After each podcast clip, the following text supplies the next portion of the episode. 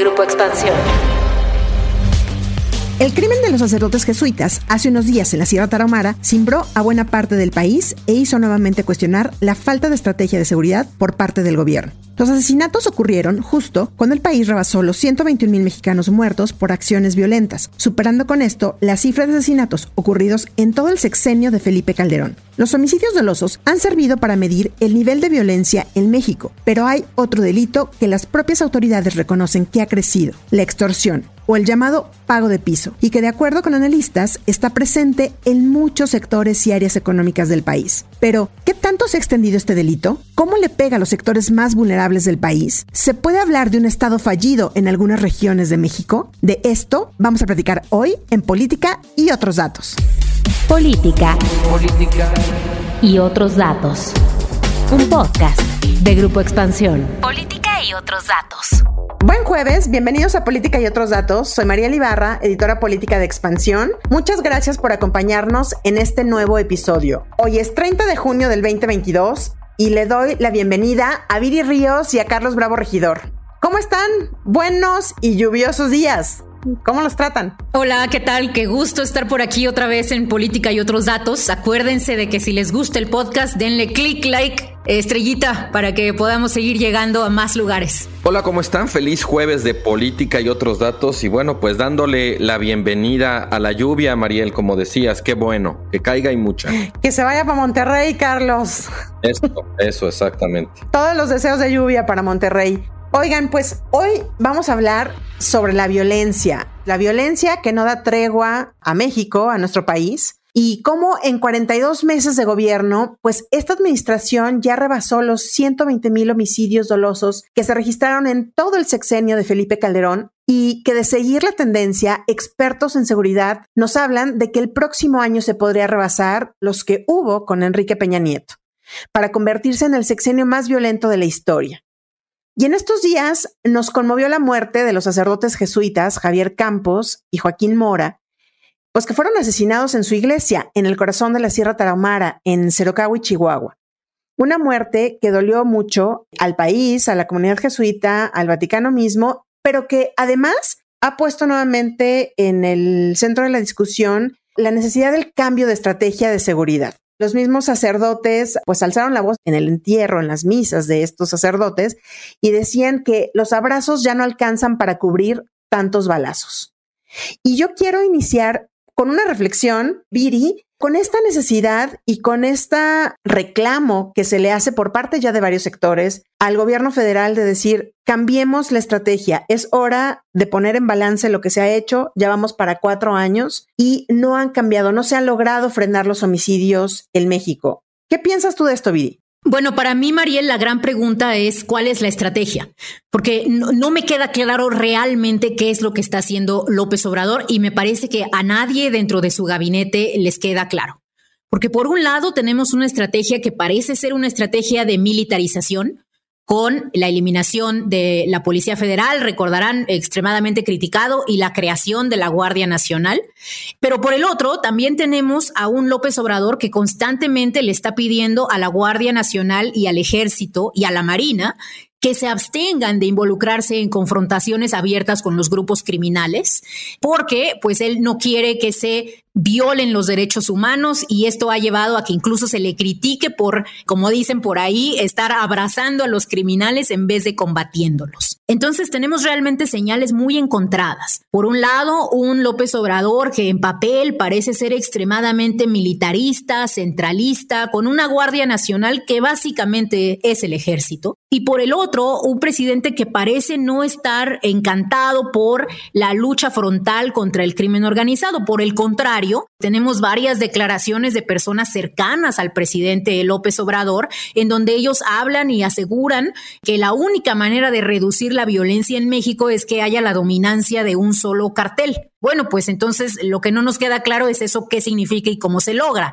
Se logra entregando, digamos, al país completo en manos de alguno de los dos grandes carteles de este país, que sería el cartel de Sinaloa o el cartel Jalisco Nueva Generación, o se logra enfrentándose a un solo cartel, como alguna vez lo intentó al final de su sexenio Felipe Calderón con los Zetas, o se logra dejando que ellos se maten a sí mismos, que en algunos lugares tal pareciera que pues esa es la estrategia, hasta que gane aquel que resulte más fuerte y que tenga mayores recursos.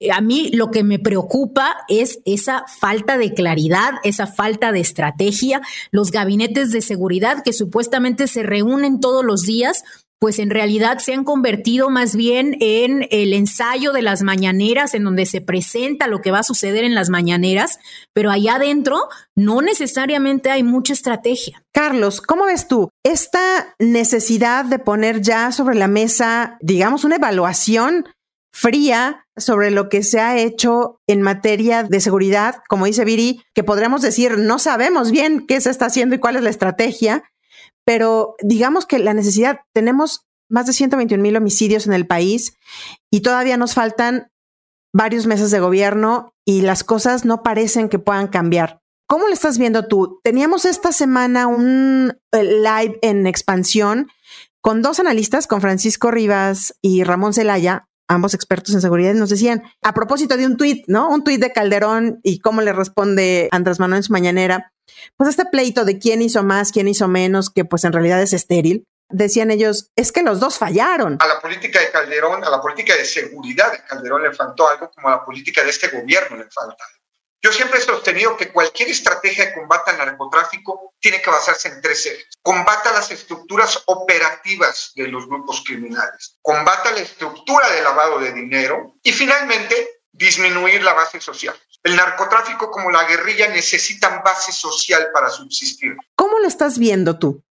Pues mira, Mariel, yo lo que veo en parte también, además de lo que ya mencionaba Viri sobre esta suerte de disonancia entre una mayor militarización, pero también una política pues muy evidente de no respuesta o de no agresión de parte de las Fuerzas Armadas. Creo que hay un tercer componente también que tiene que ver con lo que el presidente llama la dimensión social o esta intención de tratar de quitarle pueblo al crimen. Creo que durante la campaña fue bienvenida la idea de darle una dimensión social a la política de seguridad, de tratar de atender las causas sociales detrás de la disponibilidad para ser reclutados de muchos jóvenes, la falta de oportunidades, pocos años de escolaridad, en fin, una serie de, factores que los hacen muy susceptibles de ser reclutados por las organizaciones del crimen organizado. Pero lo que hemos visto me parece ya en la práctica, más allá de, los eslogans que a estas alturas ya suenan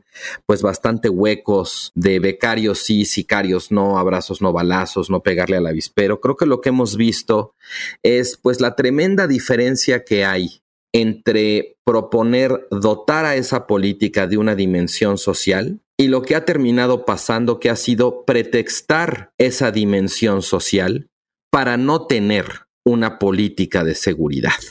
De entrada eso me parece muy preocupante porque puede incluso terminar deslegitimando aquella que era una buena idea de dotar de, de, una dimensión social a la política.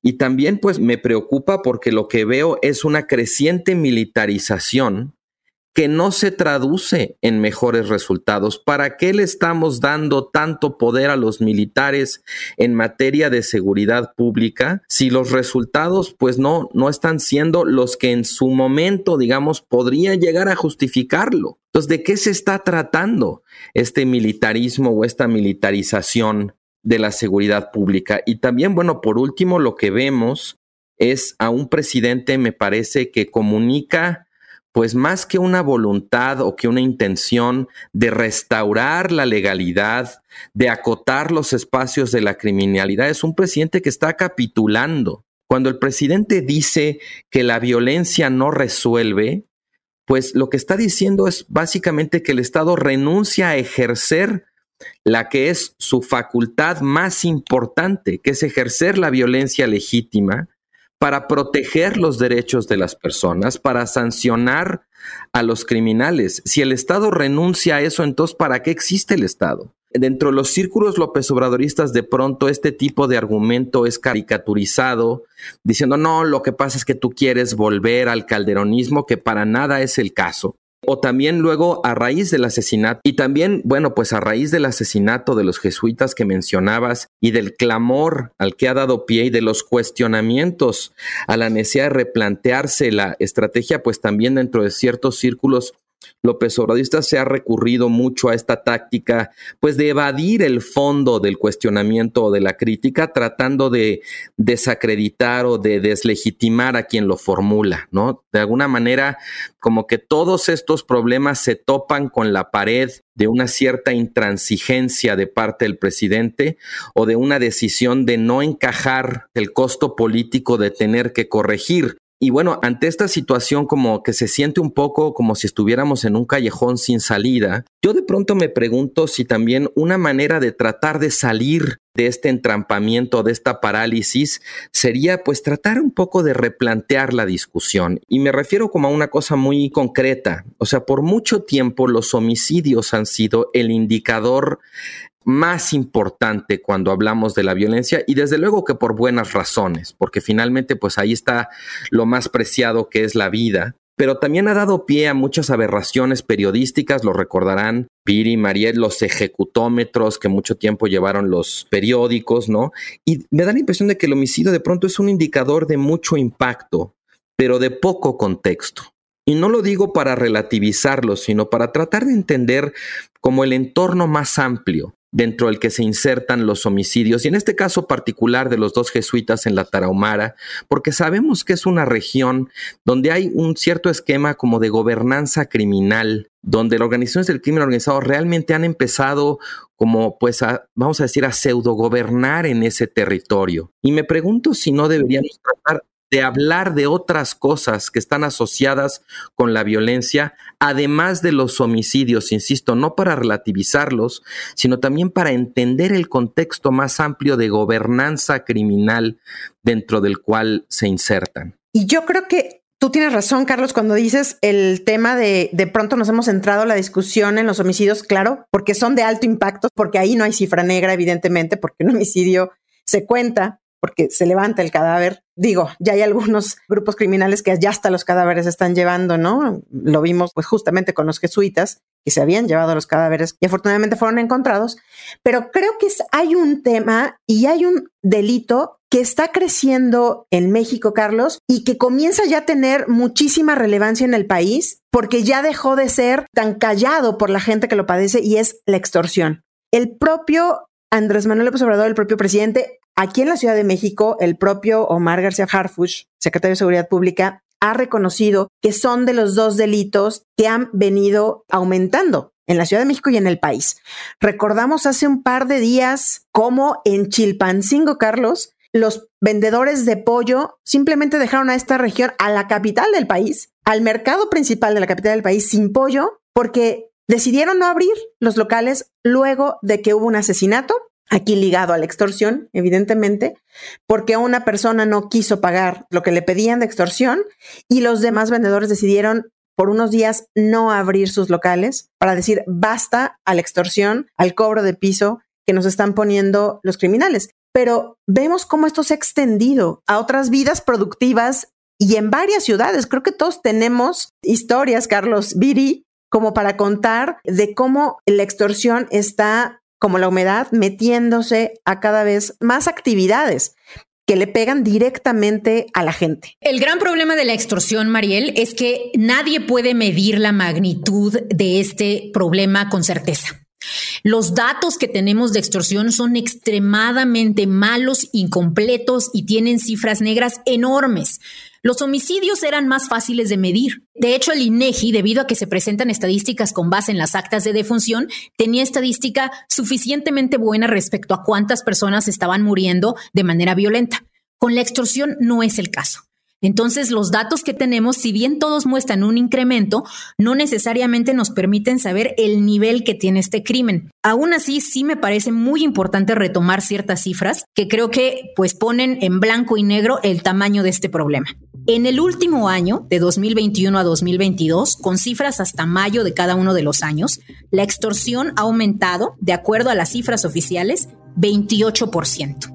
Pero si tú le preguntas, por ejemplo, a las cámaras de comercio, a la Coparmex, a la Canaco, que son las principales víctimas de estas extorsiones, porque suceden mucho en negocios pequeños, en empresas medianas, incluso en algunos micronegocios, pues lo que te dice, por un lado, la Coparmex es que el dato que está dando oficialmente el secretariado corresponde solamente al 1% del total de las extorsiones que supuestamente que ellos dicen que realmente ocurren. Otra cosa que sabemos de la extorsión es que es un delito extremadamente focalizado, o al menos eso es lo que nos dicen las cifras oficiales. Si nosotros observamos, por ejemplo, los 4.300 extorsiones que han sucedido de enero a mayo de este año en todo el país, nos damos cuenta que la gran mayoría de estas extorsiones están sucediendo en tres estados.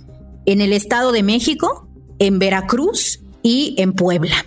Esto no quiere decir que no esté sucediendo en otros lados, porque bueno, evidencia circunstancial y periodística tenemos de que hay extorsión en Tepito, en las grandes colonias restauranteras de la Ciudad de México, pero también pues en muchos lugares de vacacionistas, de playas importantes de este país, etcétera.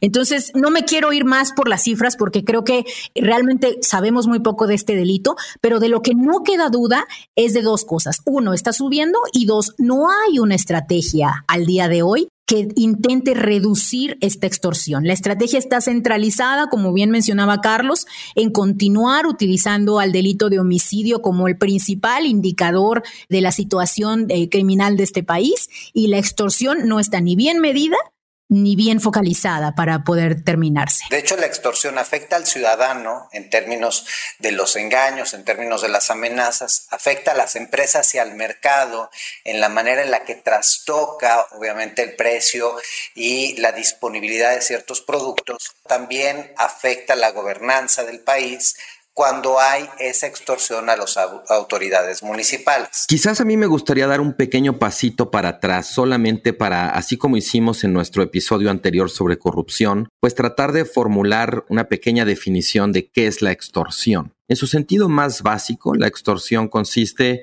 en formular una amenaza y cobrar una cuota para no ejecutarla. Y desde luego que hay un menú inmenso de posibilidades de extorsión, desde aquellos famosos, se acordarán, secuestros que les decían express, donde le hablaban a los papás de algún joven y le decían que lo tenían secuestrado cuando en realidad estaba en el cine o en los amigos en un bar y entonces pues básicamente le cobraban ahí una cuota y luego resultaba que no había sido cierto. De hecho, según los datos que estaba revisando también, es la vía telefónica la más frecuente a través de la cual se cometen las extorsiones.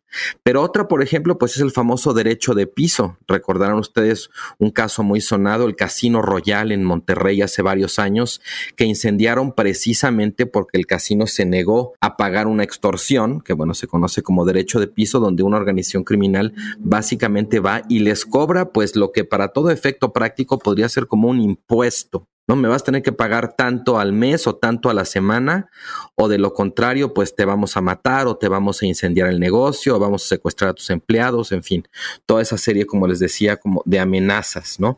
Y otro ejemplo que hemos visto también de las extorsiones tiene que ver con esta suerte como de acaparamiento de productos o derecho de paso. Lo hemos visto en Michoacán con el aguacate, con el limón o con los refrescos en ciertas zonas de Guerrero, donde ya el crimen organizado básicamente se incorpora, pues ahora sí que dentro de la estructura de costos de los negocios y cobra cobra por dejar que pase un camión con limones o aguacates o que pase el camión de refrescos y los ponga en las tienditas y ya ese cobro termina pues incorporándose al precio de estos productos. Casi estamos empezando a ver un efecto inflacionario en ciertos productos o ciertos servicios producto de la extorsión. Yo creo que otra manera de entender cómo funciona la lógica de la extorsión, pues tiene que ver con testimonios. ¿no? Yo conozco en particular un caso de un destino muy común para las personas que viven en la Ciudad de México de fin de semana, en donde básicamente pues un lugar donde hay una gran casa constructora a la que llegó el crimen organizado y le dijo, de ahora en adelante todos los materiales me los vas a comprar a mí. Y aquí está la lista de precios que yo te voy a dar y los precios que tú le vas a cobrar a la gente. O sea, ellos ya habían hecho de alguna manera el modelo de negocios de esta casa constructora. El dueño se negó y al poco tiempo lo mataron. Entonces, es un impuesto particularmente violento, pues no solamente por el efecto que implica en no someterse a él, sino porque también ya le da una entrada brutal al crimen organizado dentro de la vida cotidiana de las personas. Algo que caracteriza este tipo de delito es que suele ser muy prevalente en los países con estados débiles, en los que no hay la voluntad o la capacidad o ambas de hacer valer la ley por parte de las autoridades y en consecuencia los grupos criminales empiezan a desarrollar esquemas que pueden ser muy sencillos o muy complejos, pero que básicamente, como decía, se dedican a tratar de extraerle rentas a la población mediante la formulación de una amenaza y una cuota para no ejecutarla. Totalmente, Carlos. Creo que como dices tú, historias conocemos todos. Esto que platicas tú de la, de la construcción, platicado con expertos, se está dando mucho en la zona de Guerrero, en donde no hay forma de pasar por ciertas carreteras. Me refiero a camiones con material de construcción que no sean detenidos para revisar si realmente son, digamos que se están poniendo a tono o no con los grupos criminales de la zona, ¿no? En Valle de Bravo están ocurriendo cosas en Malinalco, en el Estado de México, pero también aquí en la periferia, que según nos platicaban y relatos muy cercanos de cómo la gente en plena pandemia que empezó a tener, la única opción era vender a través de WhatsApp y publicar tu número telefónico para que la gente te hablara y te dijera, oiga, tráigame desde las cosas de la tiendita justo se les metió la extorsión, ¿no? Pues claro, estaban los teléfonos ahí y entonces comenzó a extorsionar y esos mercados de esta zona del Estado de México tuvieron que terminar también con esa forma de tratar de salvar sus pequeños negocios ante la pandemia. Pero Billy decía nuevamente, es un delito que por un lado se habla mucho de él, se padece mucho, la gente evidentemente pues le da miedo ir a denunciar este delito y entonces tenemos una gran cifra negra. ¿Cómo combatir este delito cuando estamos hablando en un, o sea, que está inmerso un delito, pues en una suerte como de espiral donde se cometen muchos delitos más? Ya hablábamos ahorita del homicidio, pero ¿Cómo se está combatiendo en otros lados? Pues mira, Mariel, eh, Viri, justamente para este episodio estaba revisando un libro recientemente publicado que se llama Resisting Extortion, de un politólogo que se llama Eduardo Moncada, Resistiendo la Extorsión. Es un trabajo en el que básicamente estudia tres casos emblemáticos, Medellín, El Salvador y Michoacán, de qué hacen las personas, las comunidades para tratar de resistirse a la extorsión por parte de organizaciones criminales. Y el repertorio es muy amplio, pero bueno, no es nada, digamos, grato o edificante, porque va desde la organización de grupos de autodefensas o de lo que en inglés suelen llamarles como vigilantes o de vigilantismo, la organización de comandos paramilitares, la utilización estratégica de ciertas denuncias o incluso la realización de asesinatos selectivos contra autoridades coludidas con el crimen organizado. También hay casos interesantes donde las comunidades se coordinan y hacen como alianzas oportunistas con las policías que no tienen relaciones de complicidad con los criminales. Y en general esa elección como de qué métodos de resistencia adoptar depende de una multitud de condiciones y de factores. Por ejemplo, si la actividad criminal pues es reciente o ya tiene mucho tiempo, si las víctimas realmente tienen la capacidad de organizarse para defenderse, si pueden o no pueden armarse, qué tan coludidas o penetradas están las policías por las organizaciones criminales. La gran tragedia de esto es que, bueno, pues desde luego que la extorsión, como decía hace rato, es un delito muy prevalente en los países donde el Estado es muy débil, ¿no? Y de alguna manera por ahí se cuela. La tragedia es que en la medida en que la prevalencia de este delito muestra que el Estado es débil y no tiene capacidad o voluntad para hacer valer la ley, pues las soluciones que en muchos casos encuentran las comunidades víctimas de este delito, pues digamos que en esas soluciones tampoco es prioritaria la preocupación por la legalidad, sino fundamentalmente la preocupación de defenderse y defender pues su propiedad. Viri, esto que comentaba Carlos, híjole, suena un poco desolador, a ver, además de que nos platiques qué se puede hacer, cuál es la salida que se puede tener a esto, aquí el tema es que con esto que nos platica Carlos y con los homicidios, las extorsiones, estamos llegando nuevamente a que se hable, yo ya he leído varios textos por ahí, sobre el fallido Estado de Derecho el Estado fallido. Y yo me acuerdo que con Calderón decíamos, no, se hablaba de un Estado fallido. Estamos llegando al momento en que se pueda decir nuevamente, está fallando el Estado, este es un Estado fallido, o es demasiado exagerar el tema. El Estado mexicano, yo no diría que es un Estado completamente fallido, pero sí creo que es un Estado que está fallando severamente en muchas cosas. Si los extorsionadores están siendo exitosos en este país, es porque las autoridades no se involucran lo suficiente. Y eso solamente sucede por una de dos razones, o porque son incompetentes o porque están coludidos con el crimen organizado. Entonces, las soluciones a este problema deben venir de ahí, deben venir de atacar estas dos razones por las cuales la extorsión es exitosa. Y yo creo que hay varias cosas que podemos hacer. Eh, también me achicó el corazón lo que dice Carlos, porque además recordemos que la extorsión es un delito tremendamente regresivo, porque no se extorsiona a los grandes corporativos, no se extorsiona a los billonarios, se extorsiona a los negocios pequeños, a los mercados, a los informales, etcétera, ¿no? Es algo que le afecta mucho a la gente de piso, ¿no? Yo diría que hay tres grandes cosas que hay que comenzar a discutir como país. La primera es cómo hacemos una estrategia de coordinación todas las ocasiones en las que este país ha sido exitoso reduciendo un delito se ha logrado gracias a una coordinación nacional de todas las unidades especializadas, de todos los gobernadores y típicamente se hace desde la federación, pero con un esfuerzo, digamos, conjunto. Tal fue el caso, si recordarán, del secuestro que se logró reducir muy importantemente durante el sexenio de Calderón. Bueno, fue por eso, fue porque se hizo una estrategia de coordinación muy efectiva. Recordarán las agencias antisecuestro, etcétera.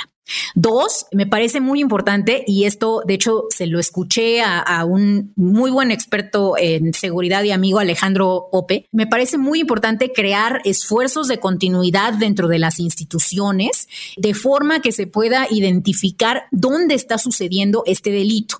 Como decíamos, las estadísticas no son suficientes. Entonces, lo que se tiene que hacer es crear negocios falsos, negocios atractivos, digamos, para el típico extorsionador, de forma que puedan llegar, de forma que se sepa que van a llegar ahí los criminales y utilizar, pues, digamos, ese gancho para poder mantener una continua vigilancia y una sanción de estas personas, ¿no? De forma que, pues, ya eventualmente los criminales no sepan si están llegando a un negocio nuevo falso o si están llegando pues a un negocio nuevo que sí es verdadero, ¿no? Cuando creas esa confusión, pues obviamente puedes atrapar a muchos más criminales. Y lo tercero, que también me gustó mucho y es un punto que aquí ha enfatizado mucho México Evalúa, un think tank especializado, entre otras cosas, en materia de seguridad, es que ellos hablan de cómo en El Salvador, hubo un caso muy efectivo de reducción de la extorsión que se logró gracias a la creación de asociaciones público-privadas. En este caso, básicamente, el Estado fungió como un coordinador para muchos empresarios, fueron productores azucareros, de forma que todos supieran que cuando llegaba un extorsionador, ellos iban a responder de manera coordinada por medio de los canales institucionales, a fin de que nadie operara, digamos, en lo individual, porque el gran problema de la extorsión es que cuando tú hablas con los extorsionados se sienten tremendamente solos, sienten que no pueden hablar con la policía porque la asumen coludida, sienten que no pueden hablar ni siquiera con sus pares, porque puede ser que ellos también ya estén siendo extorsionados y los vayan a acusar con los extorsionadores y entonces terminan pues extremadamente vulnerables en ocasiones pues siendo extorsionados con un, tan solo un, par de llamadas telefónicas. Entonces eh, yo diría empezar por ahí, Mariel, pero pues obviamente esta es una gran discusión que tenemos que empezar a tener en términos de política pública en este país. Pues sí, vamos a ver qué tanto puede subir, digamos, esta exigencia para que se ponga sobre la mesa, se llame, como tú dices, Viri, pues ya, a un gran acuerdo, a un gran pacto, llámenle y pónganle el nombre que quieran, pero este acuerdo entre gobiernos para trabajar juntos, pues evidentemente por la seguridad. Ahora, ya será motivo de este podcast y ya tenemos una cuenta muy grande, Carlos y Viri, de podcast que debemos pero ya también se tendrá que ver y llamar a cuentas a los gobiernos, o sea, a los nuevos gobiernos, los gobiernos estatales que ya son coordinados a nivel, digamos, federal, porque recordemos que los varios secretarios de seguridad en los estados fueron nombrados directamente por el gobierno federal, directamente por las Fuerzas Armadas. Entonces, pues sí, tendremos que ver cómo están trabajando ya desde lo local para lograr reducir los márgenes pues de delitos como la extorsión y evidentemente como el homicidio. Pues muchas gracias por acompañarnos hasta el final del episodio. No olviden activar el botón de seguir, la campanita de notificaciones y compartir si este podcast les gustó. Y quiero invitarlos a que se unan a la conversación en el Spaces de Política y otros datos que tendremos el lunes 4 de julio a las 7 de la noche a través del Twitter de Expansión y Expansión Política, en donde estaremos conversando por los cuatro años de la elección del 2018.